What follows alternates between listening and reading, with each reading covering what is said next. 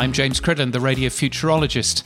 Quite a long time ago now, I wrote radio ads for a living. I wrote them for seven years, all in, mainly for local clients. Smartly dressed sales executives used to take a scruffy creative like me along with them to take a brief or to read a script. And as any period of listening to the radio will tell you, quite a few radio commercials are, well, they're not the best part of the output. I mean, here's an ad that I believe actually aired, I'm guessing on Radio Tees, for a company in Cannon Park Industrial Estate, Middlesbrough, behind the Renault dealer. Superscreen. Who? Superscreen. Who? Superscreen, that's who! No, that was my bad edit. Let's skip a bit forward. If it's a TV mm-hmm. that you want, Yes.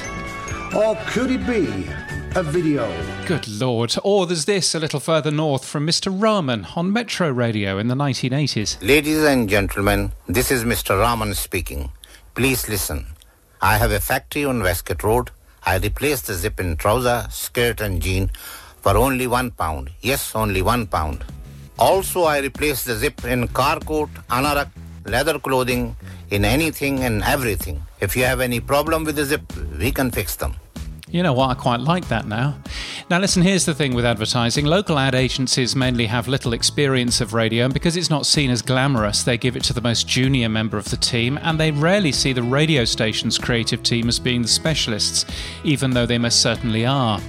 Award winning ads, and I wrote my fair share of award winning ads, rarely work very well for clients. Some of my least creative work work the best for them. And actually, there's very little data out there about what works and what doesn't from a local advertiser point of view.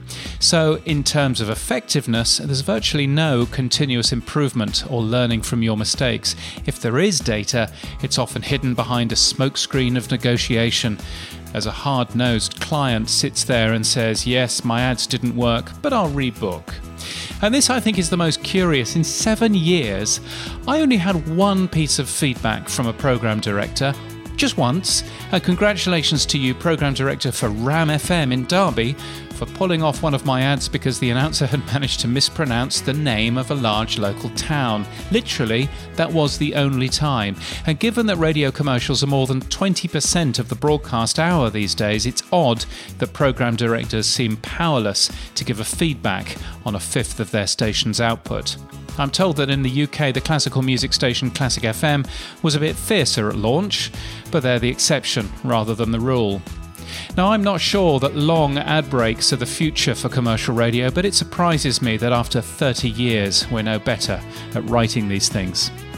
You can get my weekly newsletter at james.crid.land and daily podcast news at podnews.net.